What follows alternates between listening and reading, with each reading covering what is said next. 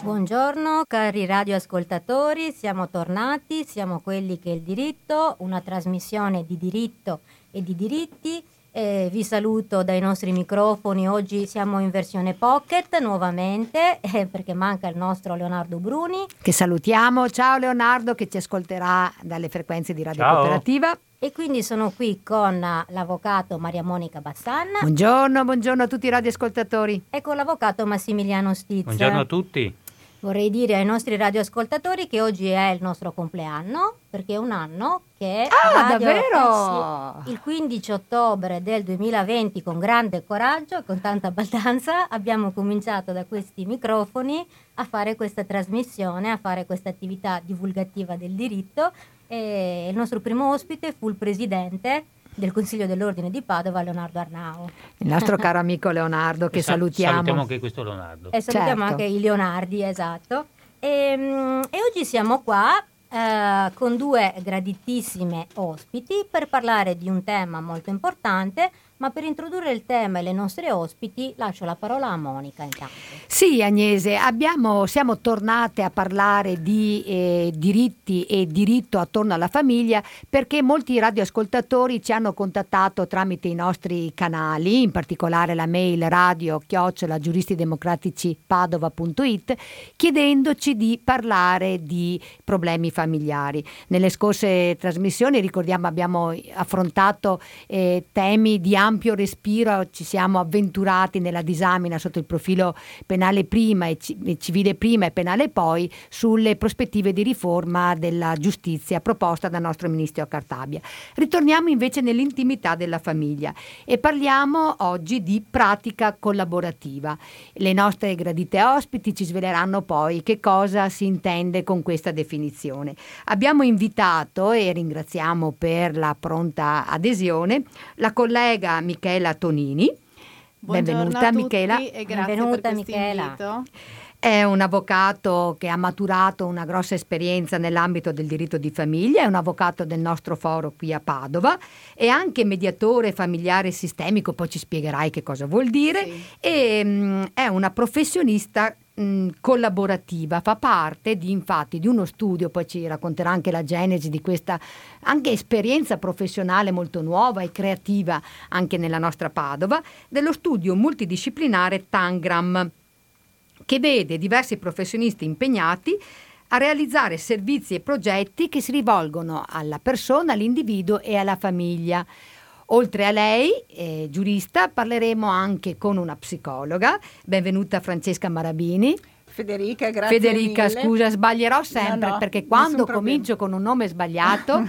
Anche a eh, me capita. Eh, sì. Ecco, è una psicologa, psicoterapeuta, esperta delle relazioni, è coordinatrice genitoriale, un sacco di titoli e anche lei è del team dello studio multidisciplinare Tangram. Grazie mille di questo invito e anche del festeggiamento del compleanno che festeggiamo con voi. Grazie, degli grazie. auguri, grazie. Allora, cominciamo a dare un po' di definizioni, sia ai vostri titoli, diciamo, accademici e professionali, sia anche a questo originale nome dello studio Tangram. Così mm, cominciamo a, a- a far capire ai nostri eh, radioascoltatori qual è l'argomento di oggi. Allora, lo studio Tangram nasce eh, subito prima del lockdown, nel senso che noi ci conosciamo da anni, ma insieme ci siamo formate appunto alla pratica collaborativa e proveniamo da professioni, ambiti diversi, ma lì ci siamo ritrovate perché ciò che ci accomunava era proprio l'idea di creare dei progetti che si rivolgessero alle famiglie nell'idea che l- al giorno d'oggi è difficile lavorare singolarmente, soprattutto quando si parla di famiglia, quindi bisogna, eh, come dire, intessere un lavoro che sia multidisciplinare.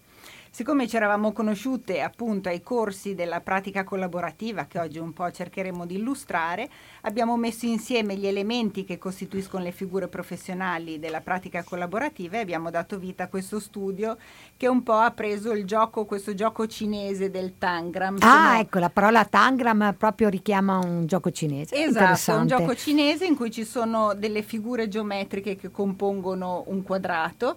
Queste figure geometriche possono essere mosse dare forma a, inf- mm, a migliaia diciamo, di figure diverse. Una sorta di puzzle però che si può, che non ha un ordine unico ma più... Esattamente, ah, esattamente. bello. a seconda della posizione, dell'inclinazione di queste figure si possono dar forma a varie altre figure geometriche così come le nostre professionalità, a seconda proprio delle esigenze della situazione specifica, possono comporre progetti e situazioni che sono differenti.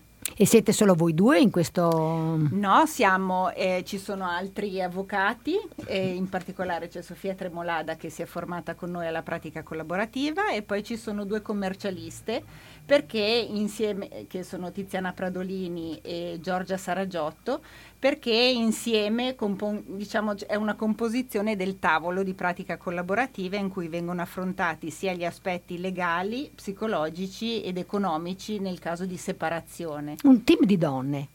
In questo caso sì. È stato casuale oppure proprio un'affinità elettiva del genere femminile? È stato casuale anche perché poi in realtà il progetto si è esteso perché ci sono state altre figure che adesso sono con noi nello studio, che non sono formati alla pratica collaborativa ancora, ma eh, con le quali collaboriamo, c'è un osteopata, un promotore finanziario, eccetera. L'idea è proprio quella di andare a comporre dei servizi a seconda delle esigenze dell'individuo e della famiglia e un po' anche perché c'è una sorta di affinità elettiva fra questi professionisti che si ritrovano proprio nell'idea di lavorare in un certo modo. E infatti io la mia prima esperienza, per adesso anche l'unica, di pratica collaborativa, l'ho avuta, lo dicevo prima a Michela, con una vostra collega, appunto con Sofia, eh, che appena mi recai nello studio per parlare, ma con i codici comunicativi della, dell'avvocato ortodosso, diciamo così, lei subito invece... Tradizionale, mi... diciamo. No, diciamo tradizionale, ecco, anche ordinario.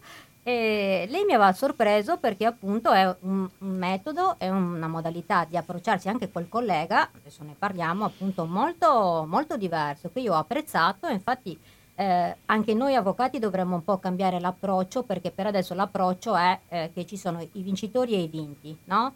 E sulla base di questo principio filosofico che eh, ispira il nostro approccio al contenzioso è chiaro che siamo sempre molto bellicosi, no?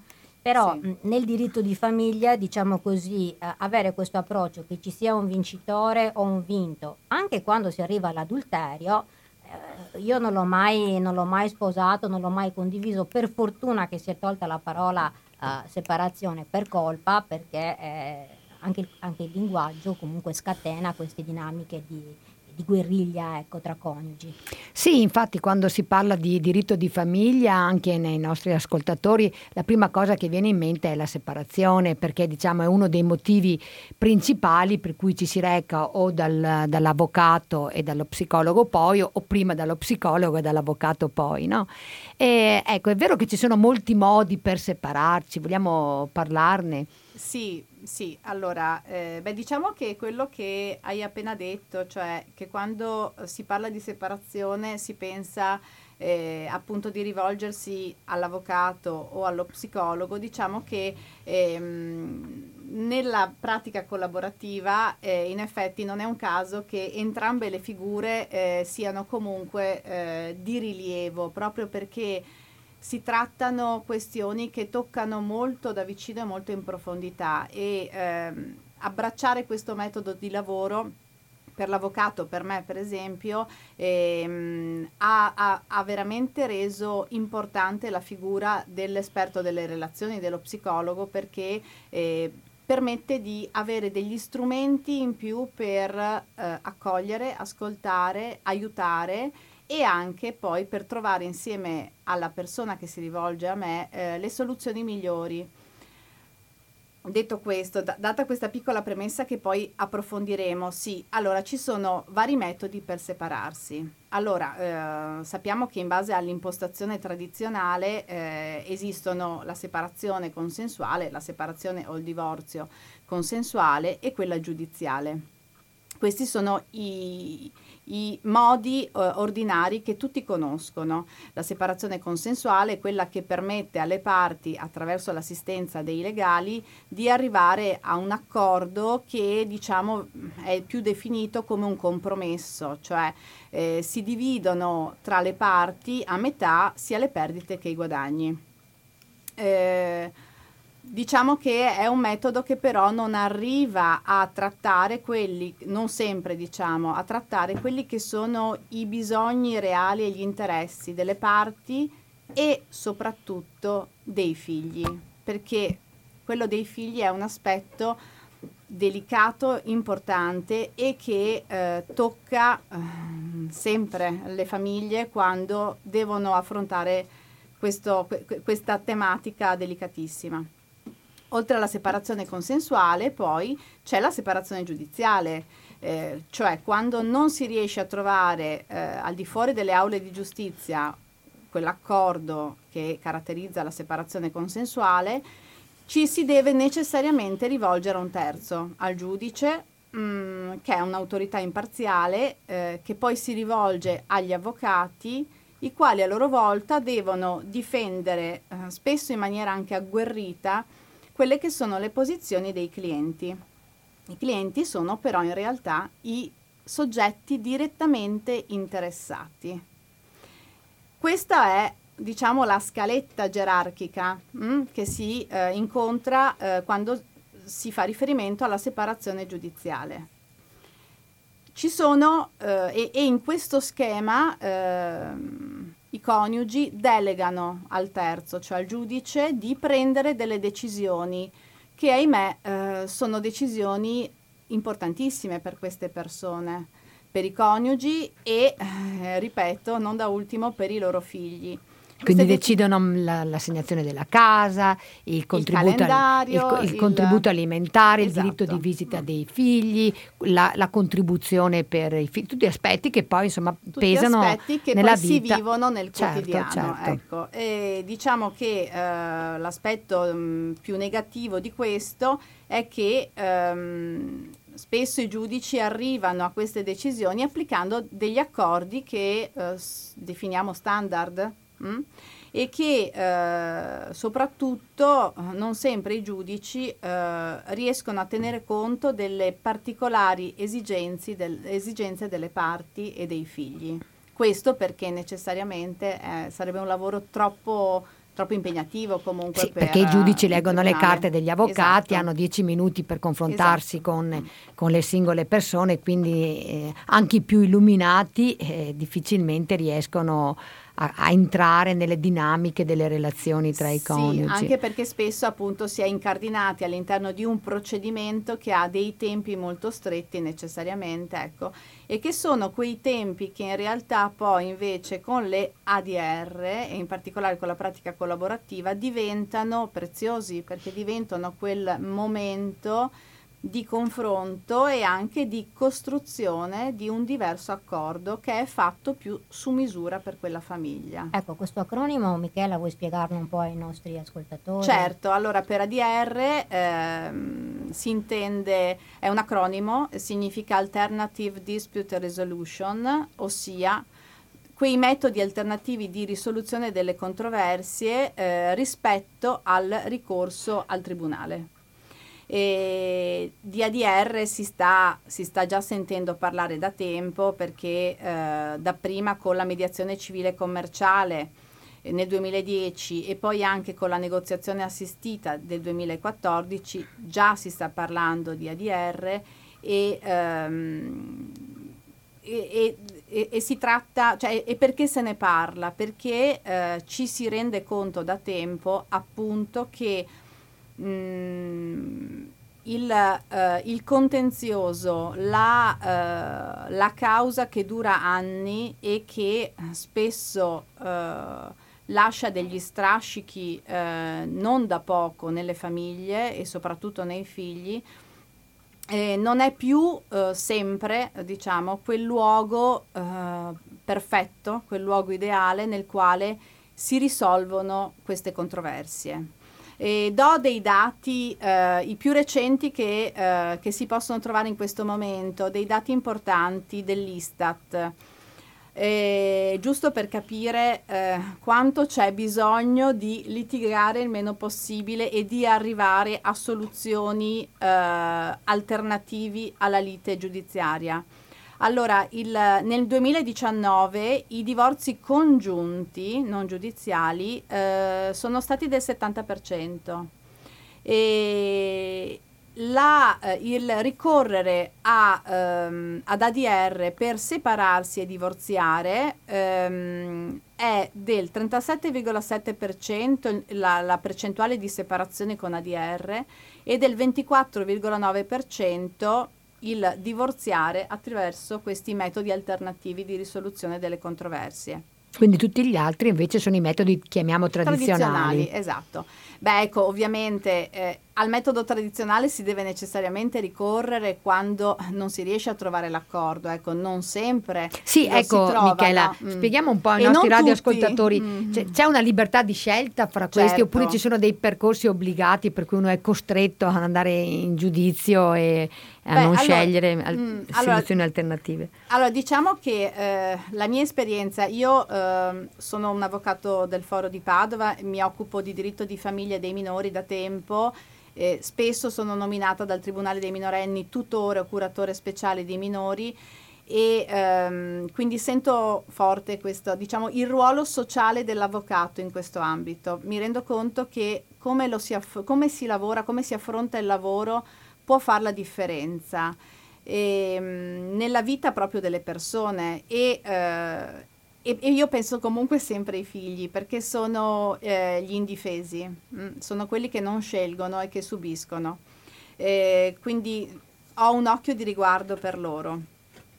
E allora, eh, di mio per la mia formazione, ecco, io, oltre, oltre, a fare l'avvocato, eh, per diciamo affinare la mia formazione, ehm, sono anche diventata mediatore familiare sistemico e quindi ho cercato di conseguire delle maggiori competenze che sono quelle che ehm, la laurea in giurisprudenza e eh, il conseguimento del titolo di avvocato non mi avevano dato perché quando entri in contatto con la sofferenza delle persone che affrontano una separazione o un divorzio non hai tutte quelle diverse competenze che ti permettono di accogliere le persone, di ascoltarle, perché la prima cosa che mh, nel mio lavoro ho capito essere importante e preziosa è proprio questo, è um, dare ascolto alla alle difficoltà delle persone. Beh, non militi con questa immagine anche, mm. diciamo, l'immaginario che tutti hanno dell'avvocato, no? come un, la zecca garbugli, quello insomma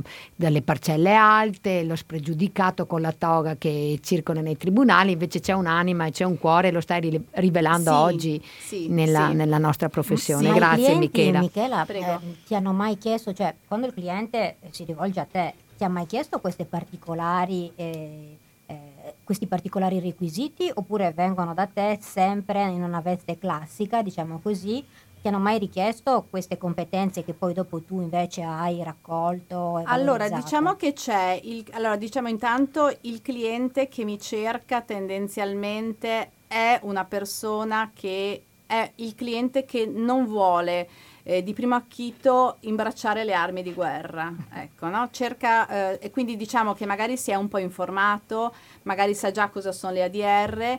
Eh, io ho un sito eh, internet, lo, il nostro studio ha una pagina Facebook per cui magari mi cerca eh, per, e, e, trova quelle caratteristiche che gli sono più, più affini. Ecco, quindi ehm, generalmente c'è una ricerca da parte del cliente di questo tipo, piuttosto che anche c'è un invio da parte di altri clienti che hanno apprezzato questo mio modo di approcciare il diritto di famiglia e quindi con il passaparola vengo cercata per questo, ecco, tendenzialmente. E ma diciamo che eh, nella mia esperienza e nella formazione con la pratica collaborativa, ehm, noi professionisti veniamo comunque formati ad approfondire ehm, aspetti appunto non giuridici, che sono quelli per esempio di come accogliere, come ascoltare, come fare svolgere un ascolto attivo nei confronti del cliente perché mm, perché eh, individuare non solo e non tanto quelle che sono le domande giuridiche che ci pongono, eh, ma eh, quali sono gli interessi e i bisogni reali delle persone eh, diventa una priorità quando si cerca di lavorare in questo modo. Ecco, poi magari Grazie, eh, Michela, sì, può certo. approfondire meglio questo aspetto perché è più di sua competenza. Torneremo a parlare con Federica Marabini di come funziona in Mhm. concreto la pratica collaborativa dopo la nostra consueta pausa musicale. Agnesa, che cosa hai in serbo per noi oggi? A cosa ho pensato? Ehm, allora, oggi le nostre ospiti ci stanno parlando di questa tecnica collaborativa nella famiglia, no? E la famiglia è uno dei luoghi più difficili in cui far valere il diritto, per i legami affettivi che ci sono, per la confusione che si fa tra diritti e affetti, qualche ricatto, eh, ci sono i figli, non possiamo separarci, no, separiamoci ma tu non li vedi, insomma. E, ehm, spesso il diritto interviene a volte a gamba tesa, però ricordo che la più grande riforma del diritto di famiglia in Italia è quella del 75, la legge 151 del 1975 e io ho sempre pensato che le leggi sul diritto di famiglia siano anche indicatori eh, dello stato di emancipazione della donna. No? Io credo che dia proprio la misura di quanto si voglia tutelare e aiutare la donna quando si mette mano al diritto di famiglia. Quegli anni 70, eh, comunque sia che, che se ne dica, sono stati anni formidabili per i riconoscimenti dei diritti delle donne, perché questa riforma è intervenuta in ausilio alle donne. E quindi mi sono messa ad osservare anche eh, i testi delle canzoni di quell'anno, di quell'anno 1975. E in Italia diciamo così che c'era eh, un'ottima produzione musicale femminile, testi anche molto uh, che rivendicavano una emancipazione sessuale come l'importante finire di Mina che era conturbante addirittura oppure Buonasera dottore di Claudia Mori non so se ve la ricordate No, questa non me la eh, ricordo. vabbè Sì, Monica io sì, Eh, ecco, vabbè, io eh, sì. No, no, questa onniscienza musicale che hai tu. no, Tremontonarla. Però io volevo eh, condividere con voi una canzone straniera ancora più emancipata, diciamo così. Lady Marmalade di La Belle. Torniamo a parlare di pratica cooperativa con le nostre ospiti, che ricordo sono l'avvocato Michela Tonini di Padova e la dottoressa Federica Marabini e ridò la parola a Monica. Sì, stavamo eh, ragionando con la collega della pratica collaborativa. Ci aveva introdotto questo sistema alternativo del conflitto in caso di separazione e quindi volevo continuare questo ragionamento con la psicologa Federica Marabini che un po' che ci spiega, che ci introduce su come funziona la pratica collaborativa, in particolare nei momenti del conflitto, della separazione o divorzio. Sì. Allora, la pratica collaborativa, diciamo, siede le parti a un tavolo, quindi fa sedie- sedere eh, i coniugi e siede i professionisti.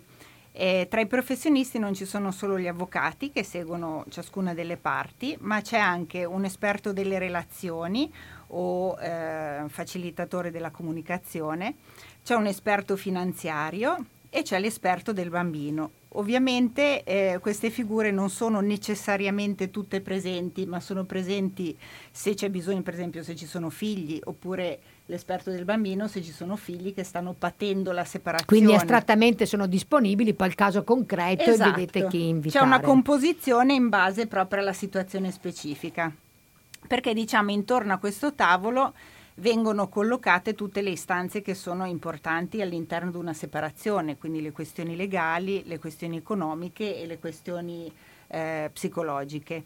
E appunto tutto un po' mi verrebbe da dire ruota intorno alla costruzione di un progetto e un accordo lì dove ci sono figli che tenga conto dei figli e che garantisca loro, come dire, un benessere, un benestare.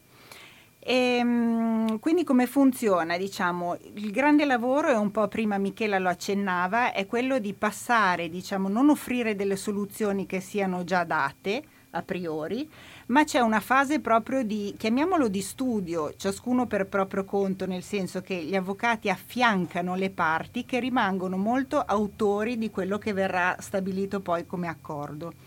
Questo cosa significa? Che non, non, suggeriscono oppure non dicono che cosa il diritto darebbe a prescindere, ma eh, c'è un lavoro che impegna tutti i professionisti e che è proprio nell'individuazione degli interessi di quella specifica situazione familiare. Sembra semplice a dirsi, in realtà è proprio in che maniera studiando è come se ci fosse da, da mm, costruire un vestito adatto no? per quella scena familiare, partendo proprio da quello che le persone stesse individuano come bisogni, come interessi, come necessità. E lì si va a comporre un progetto che mette insieme tutti questi aspetti. In che maniera lo si fa? Allora ci si siede intorno a un tavolo, ma il, la premessa è che tutti firmano quello che si chiama accordo di partecipazione e in questo accordo di partecipazione ci sono un po' le regole per stare al gioco. Come sì. la convenzione nelle negoziazioni assistite, un canovaccio esatto, di come ci sì. si comporterà. Insomma. Esatto, sì. quello detta le regole sia per i professionisti, perché si impegnano, eh, adesso spiegheremo in che modo, sia per le parti. Questi, quest, l'impegno, diciamo, e ciò che è scritto nell'accordo di partecipazione segue i principi della pratica collaborativa, che sono il principio di trasparenza, ovvero tutto quello che è ehm, importante e inerente la, la separazione deve essere, come dire, dichiarato e messo sul tavolo, perché diciamo che va a far parte degli elementi che poi andranno a comporre l'accordo. Quindi la trasparenza vuol dire che i professionisti, sia, eh, dire, sia l'avvocato che lo psicologo che l'esperto finanziario, comunicano alle, alle, persone che tutto ciò che è importante dichiarare, esprimere, tutto quello che può essere rilevante per la separazione. Quindi diciamo eh, non vanno mantenute cose segrete eh, e questo già sembra un ossimoro. Nel momento in cui sei in guerra uno dice ma perché? Ognuno tiene le sue carte nascoste, di Chiaro. solito il gioco. per cui eh, si parla spesso di un cambio di paradigma sia per i, i, i, professionisti ma anche per le parti, perché uno arriva offeso, deluso, eh, arrabbiato, eccetera, e gli si dice in qualche maniera di, di anche esporre, parlare di ciò che anche gli sta a cuore oppure di ciò che vorrebbe tenere nascosto. E l'altro principio appunto è quello della buona fede, cioè non utilizzare, ci si impegna ciascuno, professionisti e parti, a non utilizzare per esempio gli errori altrui eh, come arma. E cosa che in fase di separazione può accadere, anzi talvolta è utilizzata proprio come strategia. Bene, ogni cosa che tu dici o fai che mostra la tua Uh, anche e soprattutto rispetto ai figli, cioè tante volte si trovano genitori che si trovano che si mettono a raccontare ciò che rende un, l'altro genitore ehm, inadatto, inidoneo, eccetera. Altro principio è quello della riservatezza, ovvero tutto quello che viene detto all'interno del mm, procedimento di pratica collaborativa resta all'interno del procedimento di pratica collaborativa e questo dà un po' l'idea, proprio un'altra regola fondamentale, di questo parlerà poi Michela perché riguarda soprattutto gli avvocati, ehm, e che si sostanzia nel mandato limitato, cioè sia i professionisti che le parti fanno tutto questo lavoro che effettivamente è impegnativo, ma ne va proprio della resa e anche della durata e della tenuta dell'accordo che appunto diventa un progetto di vita per quella famiglia.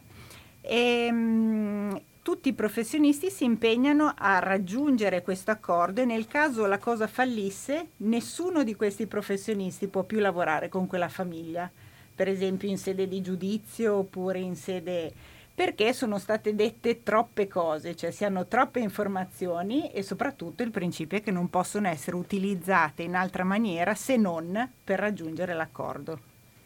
Quindi questo descrive proprio la modalità, la, il tabellone diciamo del gioco ehm, per sommi capi, insomma, della pratica collaborativa. Posso farti una domanda, una curiosità mia, eh, Federica? Mm, questo tipo di pratica, secondo te, che uh-huh. sei una psicologa, lo vedi eh, spendibile anche nei casi in cui all'interno della famiglia ci siano eh, stati dei vissuti di maltrattamento? Perché poi anche si era parlato molto di questo sulla questione della riservatezza di certe condotte anche eh, penali, no? E, e, oltre al fatto che magari il soggetto abusante potesse entrare eh, su un piano di parità con la vittima, si può fare o è lesivo della vittima o stiamo togliendo potere alla vittima? Non lo so, ti chiedo perché era un no, dubbio una domanda interessantissima perché entra molto nel merito mm. della questione e ci sono, insomma, si discute su questo, quali sono i casi in cui la pratica collaborativa può essere fatta oppure no. E, ehm, nella pratica collaborativa c'è in gioco diciamo, una capacità di autodeterminarsi, perché prima dicevamo sono le parti che cominciano a descrivere e a dire qual è il loro interesse, eccetera. Per cui nel caso di situazioni di maltrattamento, di violenza, eccetera, può essere che non ci siano assolutamente le condizioni per poterlo fare perché ci sono magari dinamiche di sudditanza, ci sono dinamiche in cui di vittimizzazione, ci sono, per cui sicuramente va valutato caso per caso. Ehm, però diciamo è una cosa da valutare appunto a seconda della situazione. Faccio un altro esempio. Questo mi rimase impressissimo dal corso che facemmo insieme io e Michela e naturalmente gli americani hanno molto più esperienza in pratica collaborativa perché è un metodo che proviene dagli Stati Uniti. E ci fu una, una dei, dei relatori al corso che ci raccontò di una separazione in cui c'era questa donna che eh, come suo interesse dichiarò di voler lasciare tutto, cioè sembrava non interessata assolutamente a nulla e un po' i professionisti al tavolo si chiesero insomma quanto questa donna fosse succube no, del marito, quanto questa situazione che sembrava essere rinunciataria eh, fosse sì, dettata da dinamiche che magari gli avvocati stessi si trovavano imbarazzati a riconoscere, ad avvallare. In realtà questa a un certo punto, eh, conclusa la separazione, mh, mm, si fece suora e divenne suora missionaria. Per cui il suo progetto e per cui l'avvocato stesso disse mi rese co- conto lì che il mio era un pregiudizio no, sul fatto ecco. che lei volesse e che il progetto suo era quello, era quello di dedicarsi, come dire, all'altro e che il primo passo di questo progetto era, adesso ho parlato di un caso estremo, eh, però per dire che magari ciò che si giudica inizialmente, Michela prima parlava di questa formazione all'ascolto che è fondamentale perché ogni situazione va assolutamente eh, va sospeso il giudizio e va studiata la situazione specifica. Beh, per un avvocato, diciamo così, eh, tradizionale, eh, patrocinare un uh, assistito che è contento quando non vuole niente e quindi l'avvocato non porta niente, nell'ottica tradizionale come dire perdo la causa, eh ecco, certo. se questa è l'ottica. Ma mm, vi è mai capitato che ehm, qualcuno, come dire, non rispettasse questo obbligo di condividere, mettere a disposizione i dati, cioè che emergesse nel corso della, uh, della pratica uh, emergessero elementi che aveva taciuto, omesso, parzialmente eh, taciuto, insomma. Ma generalmente eh, le regole iniziali sono um, talmente chiare e ferree che uh, i clienti sentono fin da subito se quello può essere un percorso da tentare o meno. E ecco, diciamo che da avvocato io comunque mh, apprezzo tantissimo quel, eh, quel lavoro eh, fianco a fianco che si svolge con l'esperto delle relazioni, perché ecco, nella pratica collaborativa si lavora in team, tutti seduti attorno a un tavolo, però ci sono anche delle sessioni individuali e in quelle sessioni comunque eventuali mh, dubbi, eventuali eh, anche margini d'errore eh, possono essere più facilmente magari visti se non dalle parti, dai professionisti. È per questo che dico, l'avvocato da solo non ce la farebbe. Ed è un po' anche la differenza che io sento, per esempio, tra quei casi che tratto come negoziazione assistita Infatti. e quelli di pratica collaborativa. Nella negoziazione assistita manca tutta quella parte di competenze ulteriori che l'avvocato non può possedere, mh, mm, ma che sono proprie di eh, appunto degli esperti delle relazioni. Stessa cosa nel caso in cui si tratti di eh, situazioni molto delicate in cui è necessario che intervenga l'esperto del bambino o situazioni mh, patrimoniali altrettanto importanti nelle quali c'è assolutamente la necessità dell'intervento dell'esperto finanziario. Ma... Ecco, volevo se, se posso, Puoi. scusate, non so chi ho tolto la parola. No, ecco, se posso, mh, volevo però spendere due parole per dire appunto della pratica collaborativa quando nasce, perché eh, nasce. così, infatti, perché volevo me... proprio chiederti questo, cioè è, è una importante. pratica normale, cioè è una pratica che è nata Allora- dalla legge, dai nostri Allora- illuminati No, no, no. legislatori? Guarda, allora, è una pratica che eh, nasce nel 1990 negli Stati Uniti. Un avvocato matribo- matrimonialista, Stu Webb, si stanca di eh, portare in tribunale clienti eh, che eh, o perdono clamorosamente le cause di famiglia o anche se le vincono non hanno comunque nessun tipo di, eh, di gioia, di soddisfazione. Eh, perché eh, si trovano comunque a mh, definire un procedimento in mezzo alle macerie del- di, di una situazione, diciamo di una relazione familiare, soprattutto di una situazione che riguarda i figli, che eh, in realtà non li fa sentire eh, vincitori nemmeno se hanno portato a casa magari un buon assegno di mantenimento, un'assegnazione della casa. L'effetto Ecco. distruttivo dei, dei lunghi procedimenti o corti e Esatto. comunque conflittuali di separazione. Esatto. Per cui eh, Stu Webb eh, decide che non vuole più assistere i clienti in tribunale, ma che eh, perché capisce che quello non è più il luogo in cui i conflitti familiari possono trovare una adeguata composizione. E quindi eh, crea questo nuovo metodo eh, che consiste mh, nel creare un contesto, uno spazio nel quale regole determinate permettono più facilmente alle parti e ai professionisti coinvolti di arrivare a un accordo.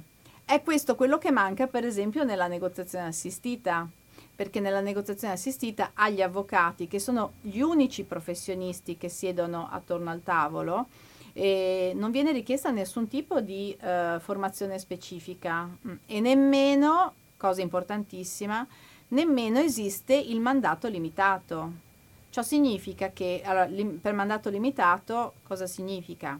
Come diceva anche prima la dottoressa Marabini, quando non riesce il caso trattato in pratica collaborativa, perché può non riuscire comunque per quanto ci si impegni, eh, i professionisti non possono più assistere quei clienti. E questa è una eh, garanzia eh, del fatto che quando si lavora attorno a un tavolo collaborativo si possano applicare i principi richiesti di buona fede, di trasparenza e di riservatezza, perché diversamente ehm, si lavorerebbe sempre con quel timore che tutto quello che viene messo in condivisione venga un giorno usato Quindi è un metodo però libero, diciamo, gli avvocati che si riconoscono in questo, in questo metodo possono partecipare a questa pratica, ma non è solamente previsto... chi è for- allora, anzi Sì, no diciamo ecco, non, non è previsto DC normativamente come diciamo la mediazione o la negoziazione o altri l'arbitrato altri istituti, le conciliazioni in sede Allora- sindacale, per dire no, allora- tutte rigorosamente disciplinate dalla legge. Allora, diciamo che la pratica collaborativa in questo momento non ha tipo- nessun tipo di disciplina legislativa, eh, è un metodo stragiudiziale che permette ai professionisti di accompagnare le parti a raggiungere un accordo. Come poi questo accordo viene condotto in tribunale per essere eh, omologato, per ricevere eh, o per essere trasformato in sentenza in altri casi e quindi per ricevere eh, la- l'ufficialità eh, necessaria, mh, questa è una parte che si va a inserire o nel procedimento ordinario consensuale, quindi si deposita un accordo perché venga eh, omologato dal tribunale, oppure lo si deposita attraverso la negoziazione assistita. Sono Però tanti questa- gli avvocati colla- collaborativi in Italia? Mm, 350 Peraltro. soci, anzi mi correggo scusate, 350 fanno riferimento all'associazione di cui facciamo parte anche io e Michela che si chiama AIADC. Ci sono altre associazioni in Italia, però diciamo la più grande, quella più numerosa è appunto AIADC che ha un 350 Eh. soci formati. A Padova una trentina. Bene, Eh, un bel... Siamo numerosi, insomma. Mi metto dentro anch'io che non la faccio ancora, però insomma. Noi ti aspettiamo. Esatto. ecco, io Ecco, la vorrei- cosa, la cosa, scusate, la cosa, visto che appunto par- par- eh, ti stai proponendo Eh, anche sì. tu e noi ti accogliamo a braccia aperte. Ecco, diciamo che la pratica collaborativa negli Stati Uniti è nata ehm, appunto grazie a Stu Web come eh, una modalità di lavoro stragiudiziale in ambito familiare, ma poi è stata, è un metodo che è stato utilizzato anche in altri settori, quindi dal- da quello societario alla, a quello condominiale. eh, Le quindi- successioni. sì, successioni. È comunque un metodo, un metodo, di lavoro. un metodo di Ecco, lavoro. sì. mm, E Sì, anche in che- Italia eh, è, è iniziato appunto come metodo per risolvere le questioni familiari, ma in realtà poi viene eh, modulato e utilizzato anche in altri ambiti. tutte le baruffe, diciamo, Sì, no? esatto. Ecco. Sì, è molto particolare perché poi dopo richiede varie competenze e quindi è molto differente metodologicamente dalle altre eh, possibilità di soluzione eh, alternativa.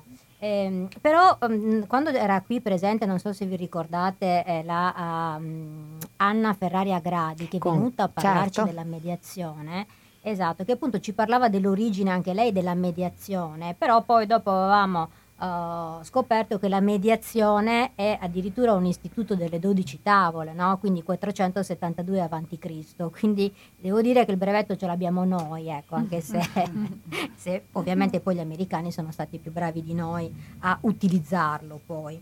Ecco, quindi farei un'altra ah, pausa musicale e eh, la pratica ah, di cui ci stanno parlando le nostre, le nostre ospiti spesso vede eh, l'accomodamento di eh, accordi eh, che hanno ad oggetto oh, i minori, i bambini. E sono accordi estremamente delicati, vista appunto la, ah, la delicatezza degli interessi coinvolti. E come musica mh, mi è venuta in mente una ballata melodica molto delicata di Cat Steven. Adesso Monica appena la senti dici questa la conosco, no? Perché mi dici sempre che poi quando la senti dici la conosco. Eh, che è Father and Son, che è questa Bellissima. Eh, dolcissima canzone che un papà dedica al figlio, struggente perché imma- lo immagina quando lascia il nido e però c'è anche nella parte finale un momento in cui fa capire che anche il papà e la mamma possono lasciare il nido, quindi insomma eh, è molto carina e ascoltiamola. Time to make a change. Just relax. Buongiorno, buongiorno. Oggi facciamo il punto sulle liti strategiche, che sono, perché, ecco, perché vogliamo parlare di liti strategiche? Ne vogliamo parlare perché oggi parliamo dell'avvocato che non fa la causa normale, no? Stiamo parlando di, di, come dire, l'avvocato che si impegna a risolvere i problemi in una maniera diversa dal solito. Invece tu apposta ci fai il conflitto.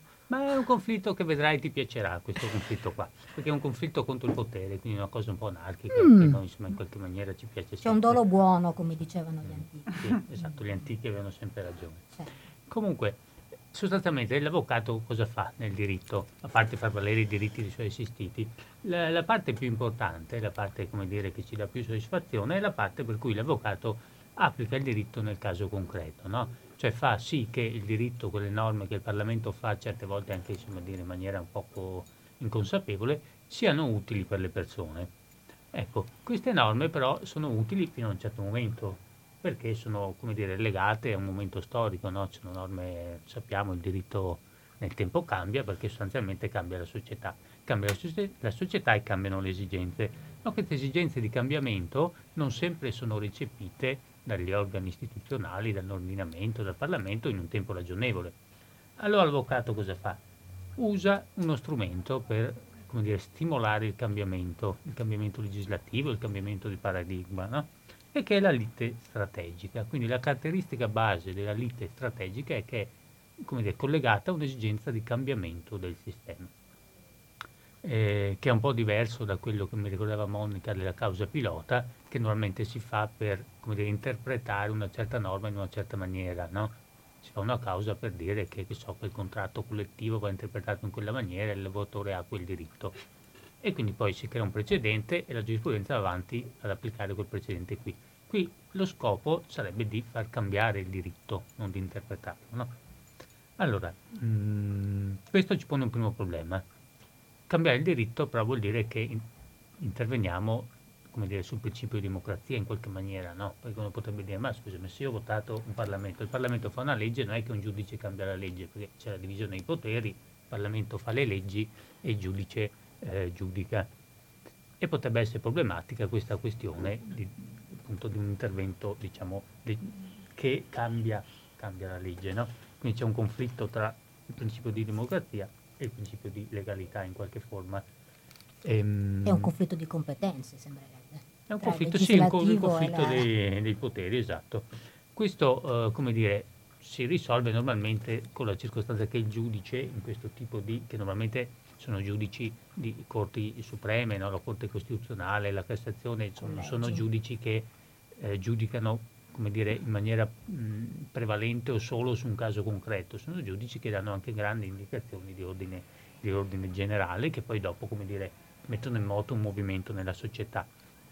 Questo re, per dire, recentissimamente in Olanda c'è stato questo, un caso famoso in questo tipo di liti strategiche che è il caso Urgenda di questa associazione ambientalista che ha vinto una causa contro il governo olandese sempre sulla questione delle emissioni della CO2 in atmosfera e quindi che ha quindi, stimolato un cambiamento. Sì, la conosco, è importantissima questa. Eh, sì. Forse ce ne avevi parlato proprio tu su Facciamo il punto una delle volte scorse o una parlato, sì, quella tedesca, tedesco, vero? Esatto. caso tedesco però, però molto simile. Il, esatto, sì, era il, più o meno la stessa. Ehm, quindi ecco, vogliamo specificare questa cosa, noi non è che siamo contro la democrazia per cui arriva un giudice e dice che il Parlamento non serve più a niente, no, noi siamo per dare, dare degli stimoli. Eh, Quindi poi, un avvocato che non solo applica il diritto, ma anche lo, lo, diciamo, indica il diritto che dovrebbe venire. Indica il diritto che dovrebbe venire perché sostanzialmente l'avvocato è quello che riceve la gente in studio e quindi sente quello che succede nel mondo. Eh, un giudice di Padova mi ha detto il bravo giudice lo fa il bravo avvocato. È vero, e io lo, lo sostengo sempre che quando davanti a sentenze eccellenti dico dietro ci sono degli avvocati che hanno portato le, la questione davanti a lui e gli hanno fornito gli strumenti per risolvere. Quindi dietro un grande sentenza e un grande giudice c'è un, un grande lavoro degli avvocati. Esatto. E questo è il senso proprio di questo tipo di cause che, insomma, delle quali stiamo parlando oggi. Ecco, questo tipo di cause si fanno, beh, sono, sono famosissime, famosissime, quelle per i diritti umani, no? per i diritti degli immigrati, una, insomma, ce ne sono state fatte molte. Noi abbiamo molto il diritto ambientale, come chi ci ascolta sa, e quindi insomma volevo focalizzarmi un attimo su queste liti strategiche nel diritto ambientale, perché hanno un grande problema queste, perché i diritti umani hanno un uomo, una donna, che può fare una causa e quindi è semplice andare in tribunale perché io vado, faccio vedere il diritto di qualcuno e stimolo un ragionamento. Nel diritto ambientale è più complicato ricostruire questa roba qua perché il diritto di chi è? Cioè che diritto ho? Di cosa vado a parlare al giudice? Cosa gli vado a chiedere? Perché, eh, come dire, andando alla norma apicale, l'articolo 24 della Costituzione ci, ci dice che noi possiamo far valere in giudizio diritti e interessi legittimi. Fine. Non è che possiamo far valere altre cose, no? Quindi dobbiamo ricostruire questa cosa qua. Su questo volevo fare una piccola nota che mh, come dire, apre poi la strada al futuro della nostra rubrica su altri punti, che è il diritto cinese. Su questo volevo dire che il codice di procedura cinese, che è stato rifatto nel 2019, l'articolo 58 prevede che è possibile, anzi la dizione esatta è che le corti del popolo devono accettare le cause, quindi devono, che, sono, che siano intentate da delle ONG registrate o registrate in un loro registro, insomma avranno una loro burocrazia che registra le associazioni, o dalle ONG che hanno almeno 5 anni di esperienza in, nel diritto ambientale e devono accettare le cause proposte da queste associazioni per violazione del diritto ambientale, che so, la fabbrica che inquina, piuttosto che cose di questo genere, anche se non hanno quello che noi chiamiamo il diritto soggettivo. Che bello, valere, interessante no? questa cosa. Esattamente, questa cosa ha prodotto nel primo anno di applicazione che è stato possibile diciamo, fare una statistica, quella del 2019, quindi nel 2020, aumenti, ha prodotto un aumento del 260% delle sentenze cinesi che hanno ad oggetto eh, violazione del diritto ambientale e conseguenti sanzioni e interventi. Poi su questo c'è tutta una questione che affronteremo in un'altra rubrica. Che bello. Però questo è per dire che ecco, il nostro modo di affrontare questa cosa risente del diritto che abbiamo, no? dal punto di vista Eh, però della... vedi appunto quel conflitto di cui tu parlavi all'inizio, no? tra le- legisla- il potere legislativo ed esecutivo, perché la Cina non ha ratificato il Trattato di Kyoto, no? E Mm. poi invece c'è questo tipo di intervento della magistratura che dà un equilibrio, una grossa compensazione a quel difetto legislativo. Sì, sì, beh, sai, dopodiché i trattati internazionali, eh, come ci insegnavano l- all'università, pacta sunt servanda e li fanno su una base politica, sono non adesioni anche che non sono così giuridiche, no? dipendono dal fatto che uno vuole tenersi dire, la possibilità di fare o non fare delle cose. Comunque, diciamo, il nostro ehm, problema adesso giuridico qual è? Che non sappiamo in Italia, dice, ma come la facciamo questa causa qua? Cioè, In Italia dobbiamo diritto- ancora fare il, il registro unico delle associazioni, benché la, la, la serita Sì, riforma del sarebbe, terzo esatto. settore Sì, l'avesse, quindi abbiamo- siamo ancora- dobbiamo ancora fare il registro. Sì, sì, poi dopo, come sappiamo bene come giuristi democratici, poi ogni volta che ti devi, faccio per dire, costituire parte civile per far valere un diritto in un processo penale, devi giustificare che la tua associazione ha un interesse legittimo in quell'argomento perché da anni e anni si occupa di una cosa piuttosto che di un'altra, no? Quindi, diciamo, il problema, il problema c'è. E quindi come, insomma, sommariamente, come si è pensato di risolvere questa cosa qua? Mm, Sotto vari profili. Alcuni mm, che si dividono sostanzialmente in due grandi filoni. O è il diritto di un uomo, un uomo, di una donna, di un essere umano, o è il diritto della natura in sé, come soggetto di diritto. Allora, sul fatto che sia il diritto di una persona umana, la questione normalmente si risolve o col diritto alla salute, per cui se l'ambiente è inquinato io mi prendo una malattia e quindi ho il diritto alla salute, la Costituzione ci, ci- ci viene incontro, lì, insomma Certo. si va via abbastanza semplici. Qualcuno ha anche detto che ci sarebbe un diritto al clima, cosa un poco più complicata perché comunque eh, per farlo valere si dice poi clima salubre e quindi alla fine si torna sempre al diritto alla salute. Eh, qualcuno, come dire, con reminiscenze più di diritto amministrativo, parla di natura come bene comune. Però in tutti i casi sempre questa questo diritto è il diritto di un uomo. no? Ehm, L'altro filone che guarda a quello che succede nel mondo è il diritto della natura, cioè la natura ha diritto a non essere aggredita dall'uomo, è un suo diritto. Bellissimo questo concetto. A questo punto però dice vabbè ma chi lo fa valere perché non è che l'albero parte e va in tribunale a dire guardate che mi hanno tagliato. no. Allora gli- in questo caso gli anglosassoni hanno un istituto che aiuta a tenere insieme tutte queste cose qua. E qual è? Il trust. E in che senso? Beh, ci toccherà ri- eh, riabilitare il trust Ci che a noi italiani proprio non ci trust piace. non, non ci piace. Però cosa succede? Il concetto diventa che mh, la natura ha i suoi diritti. Il governo, lo Stato, è custode di questi diritti, quindi è il trustee che dire, deve custodire questo patrimonio naturale e il cittadino, che fa parte dello Stato, ha diritto di agire contro il trustee, che è il governo, perché non rispetta il suo dovere, che è tutelare la natura. Quindi io vado in tribunale a far vedere un mio diritto, che è un diritto dire, di controllo, perché faccio parte di questa comunità che ha in custodia la natura. Quindi, che oggi sono stato lungo, tutto questo in cosa si, come, come va a finire questa cosa qua? Che unendo il nostro approccio del diritto, quindi il diritto soggettivo, all'approccio anglosassone che c'è questo patrimonio comune da gestire, diventa che siamo tutti responsabili verso la natura. Il governo è responsabile perché deve governare e noi siamo responsabili perché dobbiamo controllare che governino bene. Quindi la lite strategica diventa la lite del cittadino che controlla lo Stato, ovvero un potere più diffuso e popolare che insomma è una cosa che a noi ci piace molto.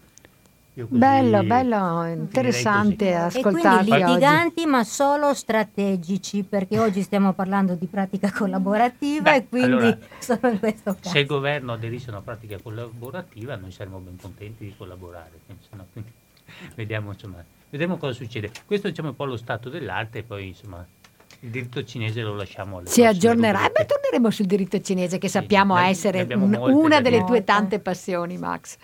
Ecco, allora, dato che Max eh, è stato professorale, eh, adesso dobbiamo un po' alleggerire eh, la... perché ci siamo, nuova- siamo tor- tornate nuovamente al banco di scuola. Eh, adesso una pausa musicale. Anche se la pausa musicale che, ehm, che vi propongo è ehm, ehm, fa riferimento al fatto che la pratica di cui ci stanno parlando oggi le nostre ospiti, come dicevo prima, entra in relazioni complesse, familiari, e molto più complessa è quando nella separazione, nell'affidamento ci sono figli disabili, eh, portatori di handicap, perché quello è un segmento ancora più fragile. No? mi è venuta in mente la vicenda uh, familiare di un artista italiano, uh, Eugenio Finardi, che a me piace molto, e che nell'82, forse lo saprete, alla, all'apice della sua carriera, aveva appena fatto extraterrestre, lui figlio di una cantante e insegnante lirica americana, era considerato il cantante più rock italiano in quel momento, ebbe la sua prima figlia Elettra, eh, una ragazzina down, no? E tra l'altro come lui dice spesso, all'epoca mica si diceva down, si diceva mongoloide, no? E lui pensò appunto um, che, che era una tragedia, che la sua vita era finita, la prima genita. Ovviamente capiamo anche che un figlio disabile all'interno di una relazione affettiva non scatena, voglio dire, l'entusiasmo, no? comincia a creare una serie di, eh, di problemi. E, ehm, mh, dopo qualche anno eh, Eugenio Finardi si è separato dalla moglie, eh, da, da, Patrizia, poi si è sposato una seconda volta coraggioso con, con una nuova compagna che si chiama Patrizia anche lei. Eh, forse perché vedo che Federica è abbastanza afferrata, forse tu conoscerai anche Patrizia, bellissima la canzone dedicata alla moglie. Mm-hmm.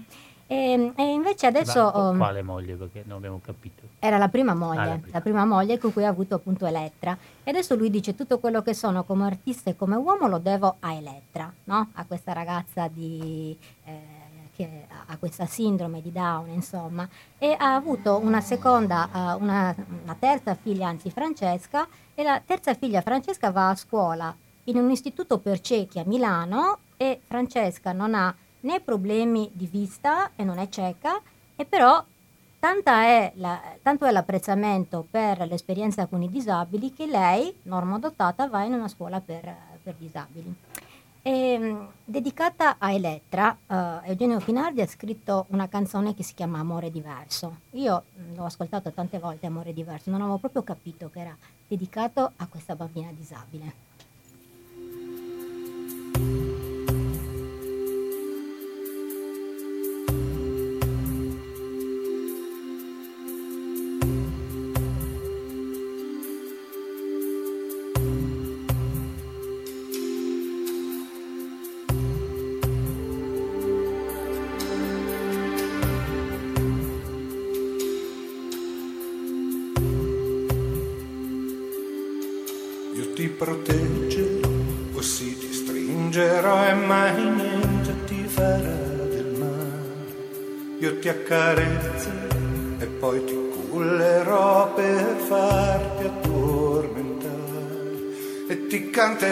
Canzoni di forti emozioni quando fuori tuona il temporale e sempre ti sussurra quelle dolci parole che so fanno stare sarà un amore diverso, grande come l'universo, che il tempo non potrà toccare.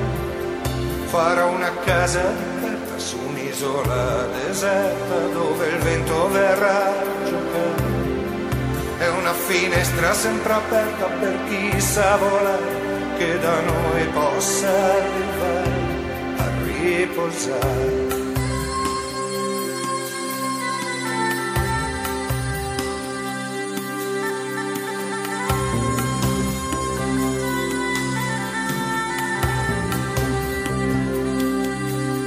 braccia fuori e larghe spalle per poterti meglio. E se fa freddo la notte col mio corpo ti potrai scaldare. E dopo ore e ore e ore d'amore sul mio petto ti farò dormire e sognerai di ballare col mio cuore e il sole ti verrà svegliare.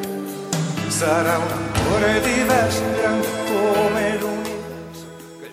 Sono le 13.01, oggi la giornata è densissima, abbiamo toccato tantissimi temi e siamo quelli che il diritto, trasmissione realizzata e condotta dall'Associazione Giuristi Democratici di Padova e siamo sulle frequenze di Radio Cooperativa. Come ricordo ogni volta, Radio Cooperativa eh, è una struttura che ha moltissimi costi e, e, che dobbiamo onorare tutti i mesi, quindi invito tutti i radioascoltatori, tutti coloro che credono nel progetto di, di libera informazione di questa radio a dare un contributo eh, volontario e spontaneo e vi invito a visitare il sito www.radiocooperativa.org, lì troverete il conto corrente postale, gli estremi del, dell'IBAN per il bonifico bancario e le indicazioni per i pagamenti tramite PayPal, tutti i pagamenti tracciati, tutti i pagamenti che andranno a coprire le spese per mantenere la eh, radio.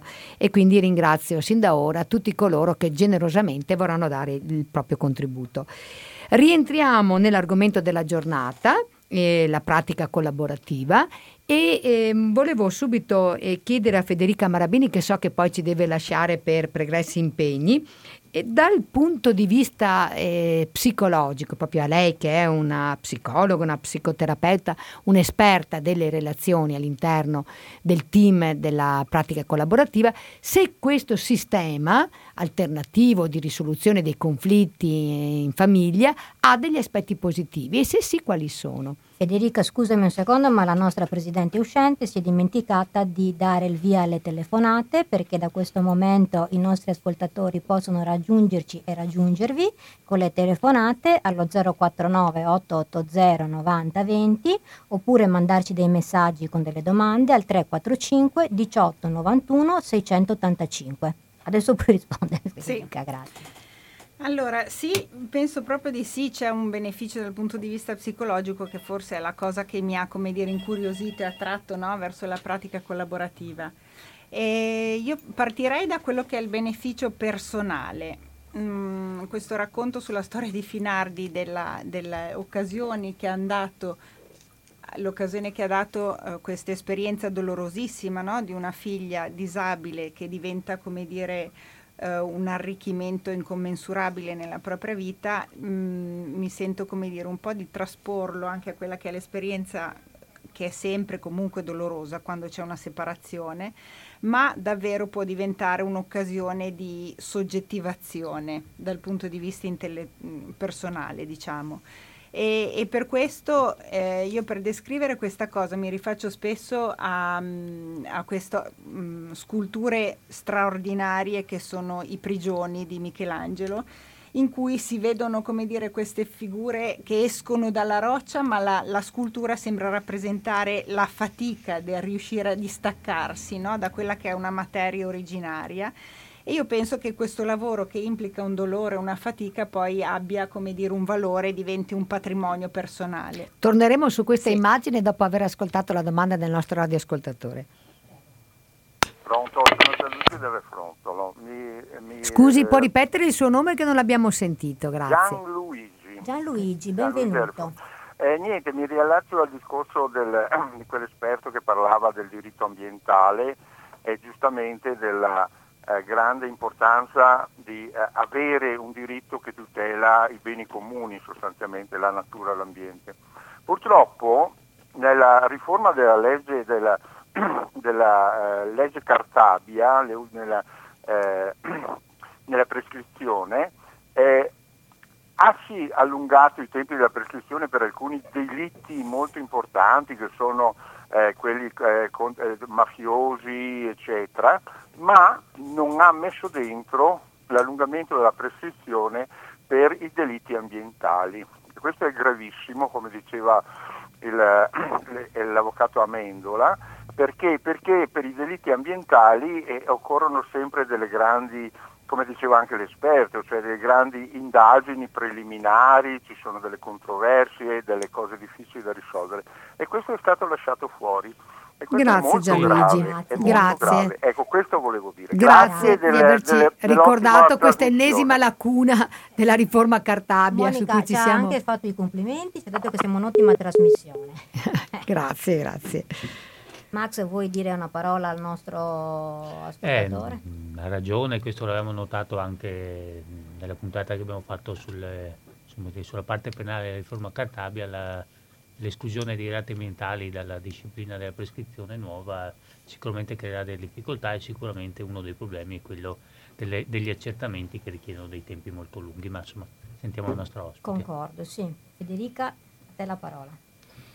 Sì, quindi parlavo di, diciamo, degli effetti dal punto di vista eh, individuale, personale, quella che può essere appunto una separazione affrontata con la pratica collaborativa. E dopodiché c'è diciamo, quello che io ritengo essere uno dei grandi benefici, cioè di salvaguardare le relazioni. La pratica collaborativa, proprio come è strutturata, permette di arrivare a una separazione senza avere le relazioni che siano devastate, devastanti e devastate e questa è un altro, eh, un'altra questione. E in più c'è il beneficio che ne possono trarre senz'altro i bambini che non vivono un'esperienza traumatica proprio perché è fatta in modo per, per alleviare questa sensazione di, di patire una Grazie realtà. Federica. Prendiamo una... Sì, pronto? Pronto? Eh, buongiorno, mi chiamo Enrichi. io mh, ammetto che in questo campo sono piuttosto tonto. Però... Le trasmissioni servono a questo, perché se facessimo cose di che tutti sanno non servirebbero a niente. Ricchi. Eh. No, ma io sono tonto in generale. Allora, senta, no, c'è una cosa che mi ha un po' sorpreso, ma come, come fondo, cioè come, come, base di pensiero, no? Eh, avete parlato della legge inglese, eccetera, che tutela anche. Ma io dico, la vogliamo smettere di separare l'uomo dalla natura? Noi siamo parte della natura. I diritti della natura sono i diritti nostri e i diritti nostri sono quelli della natura. Questa separazione, cioè il mio gatto, anzi la mia gatta che è un'amica, Co- cos'è? È separata da me per caso? No, no, ma vedi Enrichi, no, ma vedi Enrichi, è, è, proprio questo che, che, che, diceva Massimiliano, come poi portarli in tribunale queste cose, proprio per passare dalla, dalla natura al soggetto di diritto in tribunale, e ragionava proprio così ripeteva lo stesso schema? Sì, sì, era un problema solo, come dire, mh, teorico-giuridico di trovare il modo di entrare nel, nel, mondo del diritto. Poi sicuramente noi siamo parte della natura e sicuramente la prospettiva di lungo termine è questa. Insomma, faremo una puntata anche su questa cosa. Ecco. La, l'ambiente, l'ambiente è sempre una cosa, giustamente, uno dei temi che appassionano sempre di più. Altri benefici, dicevi allora, i figli, la risoluzione, diciamo, di togliere questa, le, le, le, le, conseguenze dannose dei conflitti. Esatto, sui figli diciamo che un po' il nostro faro è la carta dei diritti dei bambini, eh, che rimane come dire all'orizzonte come, come, ispirazione per quello che andiamo a fare no? Nelle, nel lavoro di pratica collaborativa perché insomma si pensa che l'esperienza di separazione dei genitori sia un'esperienza di per sé traumatica, non è detto che debba esserlo, nel senso che mh, mm, esi- c'è un trauma quando c'è proprio uno stravolgimento della realtà percepita e non si hanno gli strumenti per riuscire a leggere ciò che ci sta accadendo. No? Allora il fatto che al nostro tavolo ci sia un esperto eh, dell'età evolutiva, ma non solo, è un po' diciamo eh, quello che governa e orienta anche il fare degli avvocati, come diceva prima l'avvocato Tonini e dell'esperto delle relazioni, ma si tratta, come dire, di riuscire a comprendere, far passare, diciamo, da una posizione passiva per cui ci troviamo a subire quelli che sono gli effetti del, degli accadimenti, eccetera, a una, a una, um, a una parte diciamo più attiva, più responsabile, più consapevole e questo aiuta come dire a contenere quelli che sono e questo vale sia per i genitori che si trovano loro stessi autori di questo eh, nel disegnare questo accordo familiare, nel costruire un nuovo progetto familiare che possa accogliere i figli in un certo modo. E, um, questa peraltro, se posso interrompere, questa peraltro è un'esigenza che non hanno, perché questo lo stiamo riscontrando molto adesso, che non hanno solamente i coniugi coinvolti, ma spesso poi mh, nelle dinamiche sistemiche anche i nonni vengono coinvolti in... Um, in, nel, nella sofferenza di questa separazione. Per cui io da avvocato mi trovo a volte a ricevere telefonate col, e, e, e dover ricevere a colloquio nonni che magari mi chiedono consigli per il figlio e i nipoti perché eh, assiste magari a queste guerre, a questi procedimenti massacranti ed è uno spettatore privo di parola spesso, no? Perché comunque magari non viene ascoltato. Anche a noi arrivano delle domande sui nostri canali di, di familiari che chiedono sempre per gli altri, più, no? Perché esatto, la sofferenza è poi... Più. È, sì sì, è quindi... comune. Eh, Federica, prima di lasciarci, ci vuoi ehm, raccontare brevemente un, un, accenno a un caso che ti porti nel cuore o che vuoi insomma ricordare?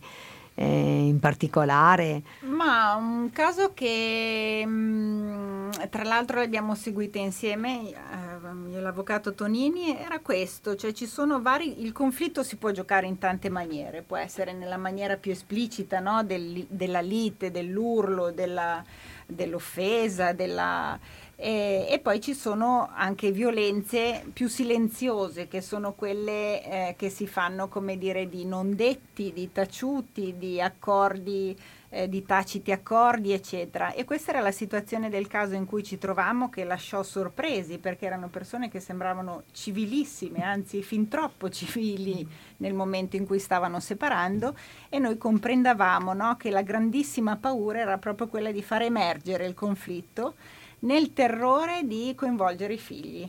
Figli che in realtà erano massicciamente coinvolti, nel senso che seppure sembrasse tutto molto tranquillo, contenuto, pacato, eccetera, si trovavano i figli stessi no? ad assumere dei comportamenti, delle posizioni, delle funzioni all'interno della dinamica familiare per lasciare tutto intatto. Facevano finta che tutto andasse bene, tutti facevano esatto, finta. Nella paura che il conflitto potesse essere devastante per tutti quanti.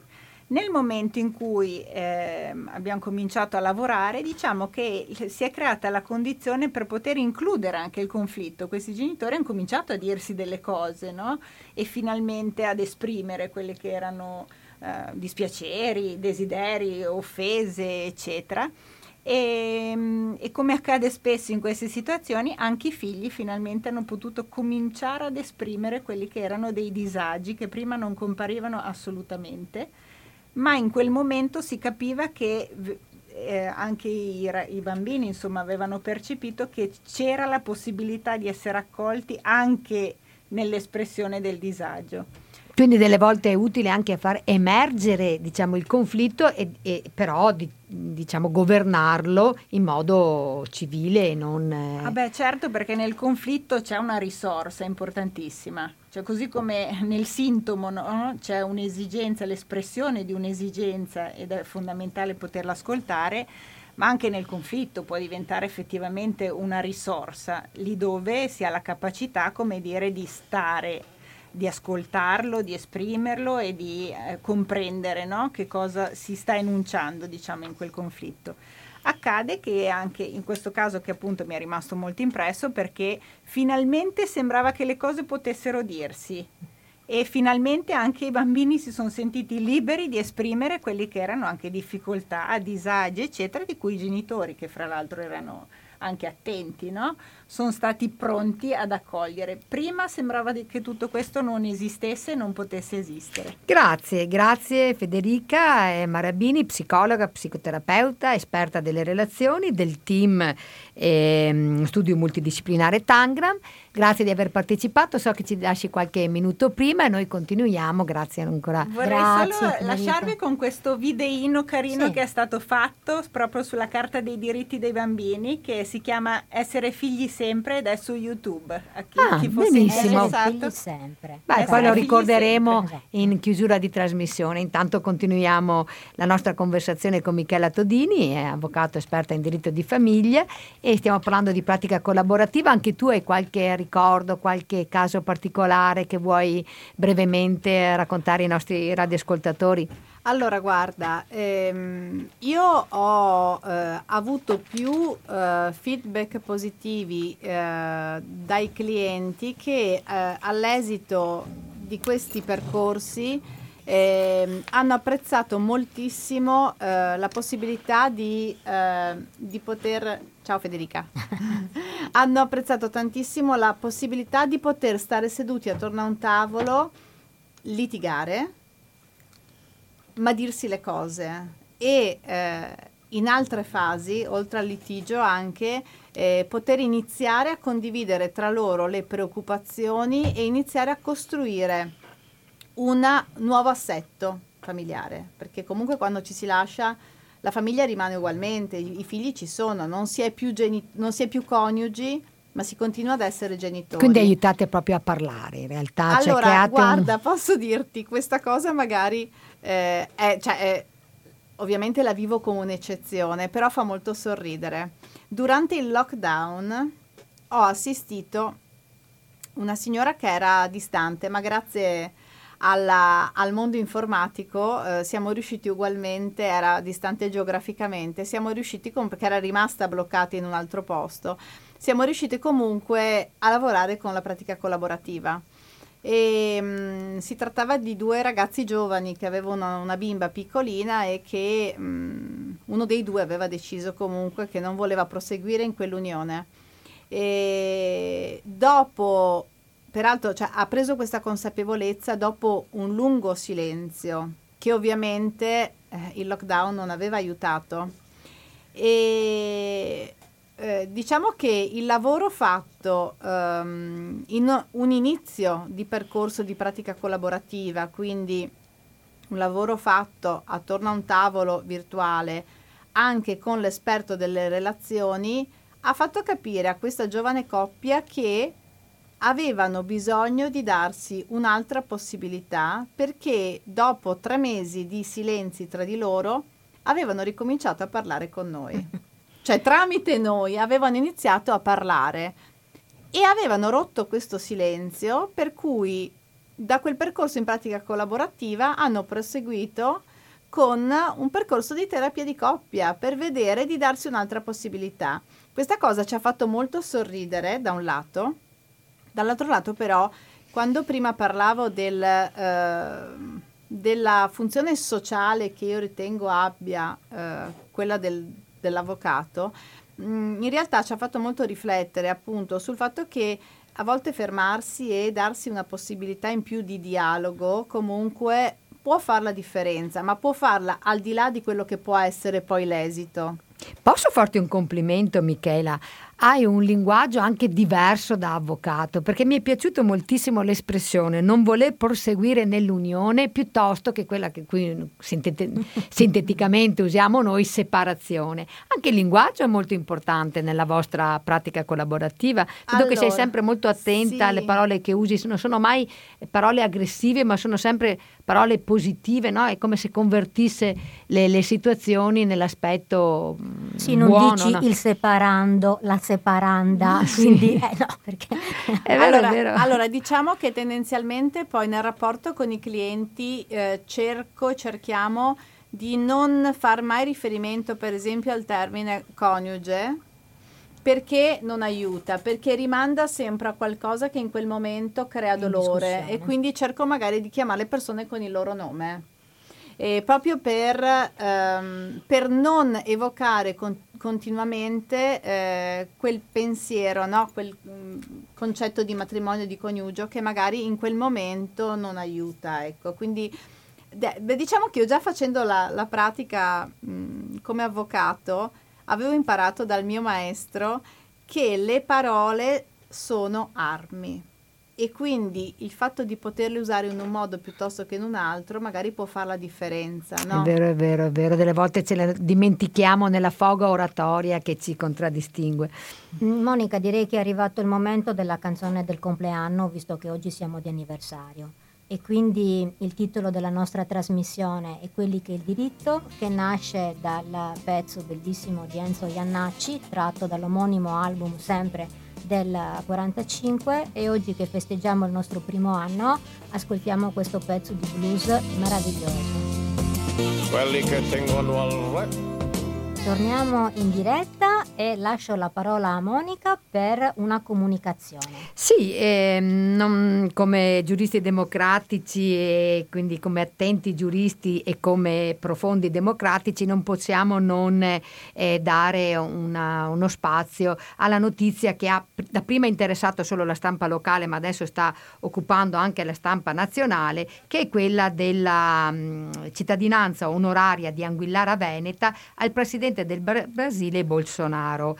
E, mh, saputo che Bolsonaro sarebbe venuto in Italia per partecipare al G20 del 30 e 31 ottobre a Roma, la sindaca e la giunta di Anguillara Veneta si sono attivati e in tutta fretta hanno convocato una seduta del Consiglio Comunale nel pomeriggio del 25 ottobre che tra gli ordini del giorno, oltre l'approvazione del precedente verbale della seduta precedente, era quello di approvare un regolamento per la cittadinanza onoraria che quindi non avevano, quindi ad arte hanno approvato un regolamento ehm, comunale per la concessione della cittadinanza onoraria proprio per conferirla a Bolsonaro.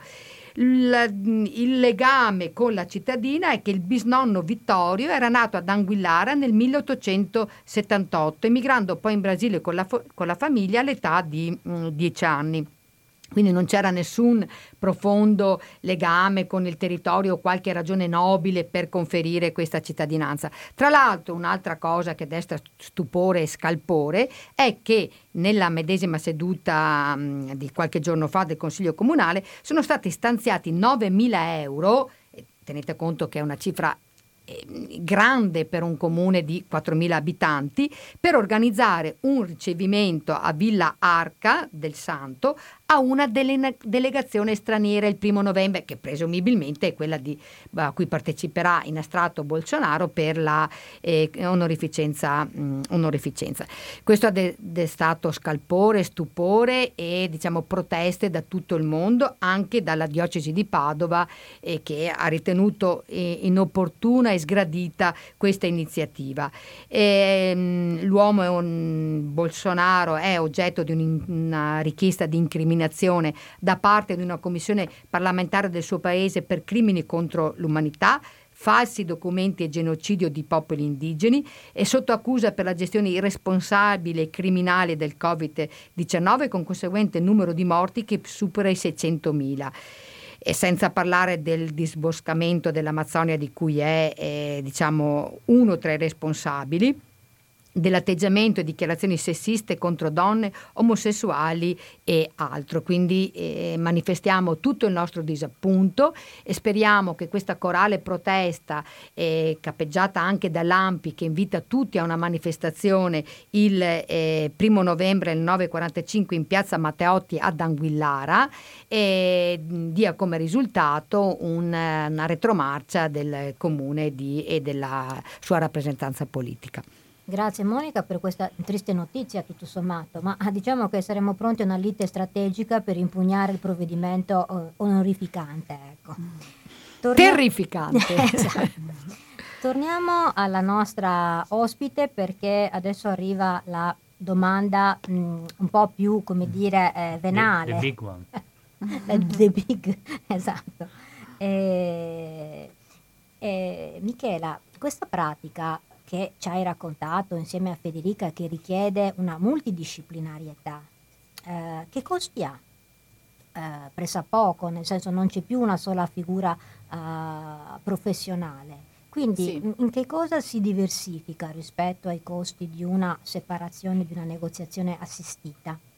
Allora, diciamo che questo è, eh, è una- un tema che eh, spesso spaventa il cliente perché ehm, anziché avere a che fare con un avvocato, ehm, affronta un percorso quale, un percorso di lavoro nel quale eh, sono coinvolti, eh, è coinvolto quantomeno un professionista in più che è l'esperto delle relazioni. Perché ecco, volevo precisare che l'esperto dell'età evolutiva e l'esperto finanziario sono comunque figure che entrano in gioco solamente laddove vi siano i presupposti per coinvolgerle. E, mh, allora, diciamo che se, rappro- se raffrontate con i costi di una separazione giudiziale o di un divorzio giudiziale, ovviamente non ci sono confronti, nel senso che comunque mh, non si arriverà mai a, eh, a eh, un impegno tale.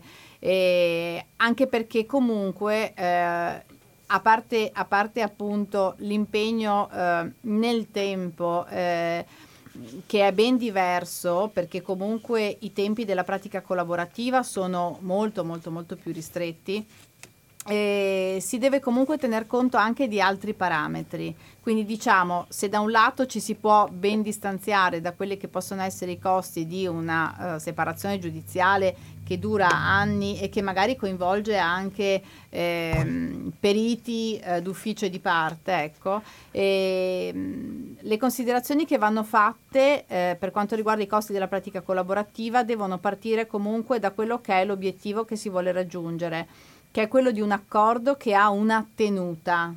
Quindi comunque se un accordo ha una tenuta ciò significa che... Eh, è un investimento sarà, che nel lungo sarà, periodo sì. paga di più. Prendiamo un'ultima telefonata in extremis. Sì, pronto? Mi chiamo Antonio. Sono stato stimolato a telefonare da quella vicenda di Bolsonaro, ma anche in genere ehm, rispetto alla differenza fra la verità, la realtà. Allora, la verità assoluta per, per i credenti è presso Dio. La realtà che noi abbiamo, viviamo, è quella fenomenica. E nella realtà e nella verità, diciamo, fenomenica, io vedo che c'è un albero, un albero è un albero, tutti quanti, ecco. Però c'è, a seconda dei settori, c'è la verità giudiziaria, in base ai testimoni, in base a tutto il, pro- il processo. Poi in, in, in, in ambito e in altri ambiti è un po' così. Antonio, dovrebbe allora, però sintetizzare la domanda. Ecco, la domanda è questa. Che cosa, che cosa ha il nostro paese che porta, a prescindere dalla forma violenta del fascismo o a prescindere dall'aspetto violento, quali sono gli elementi materiali concreti che ogni spesso riportano a galla alcune caratteristiche che hanno riguardato il nostro passato e che noi pensiamo sia finito, sia relegato a quella fase storica. Ma vediamo invece rispetto al globalismo, le reazioni degli usi e costumi lo- localistiche. Grazie che... Antonio, ci lascia con un quesito infinito. Infinito però eh, al quale possiamo rimandare facilmente. Però la trasmissione è finita. È finita? Scusate, sto facendo una eh certo. battuta. L'infinito è finita, quindi... È finita, ma basta rimandare alle analisi di Gramsci, troverà tutte le spiegazioni che vuole.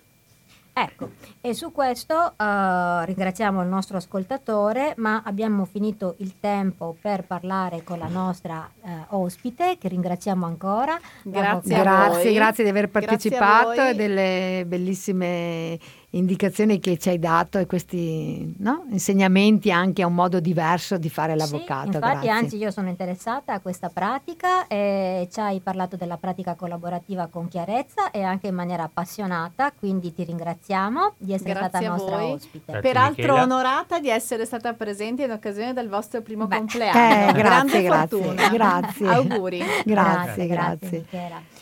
Noi siamo alle battute finali, adesso eh, la nostra versione... Quando è che torniamo? Torniamo, Monica, tu Tra ci 15 15 spieghi. novembre. giorni, l'11 novembre, tra 15 giorni, e sempre a quest'ora, dal mezzogiorno alle 13.30 sulle frequenze di Radio Cooperativa. Io saluto oh, Massimiliano Stizza, Ciao a tutti. Maria Monica Bassanna Buon pranzo a tra 15 giorni e Eh. salutiamo anche Agnese e te. e un saluto anche da me Agnese Usai. Ciao, Agnese. pranzo, grazie.